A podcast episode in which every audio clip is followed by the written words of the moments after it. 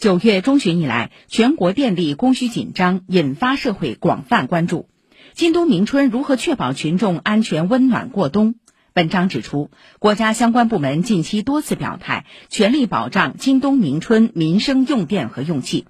为确保民生用热用电供应稳定、价格平稳，国家发展改革委推动发电供热用煤和民生用气中长期合同全覆盖。目前，绝大部分省份合同签订率达到或接近百分之百，部分省份中长期合同煤炭缺口已落实煤源，正在抓紧签约。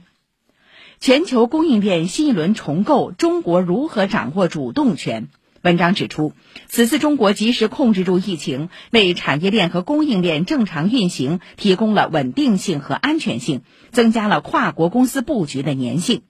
据调查，百分之九十以上的在华外企主要面向中国市场。中国拥有十四亿人口，超四亿中等收入群体，消费市场规模和成长潜力无可比拟。再加上产业配套齐全、基础设施完善、人力资源丰富等综合优势突出，都成为吸引外资的磁力。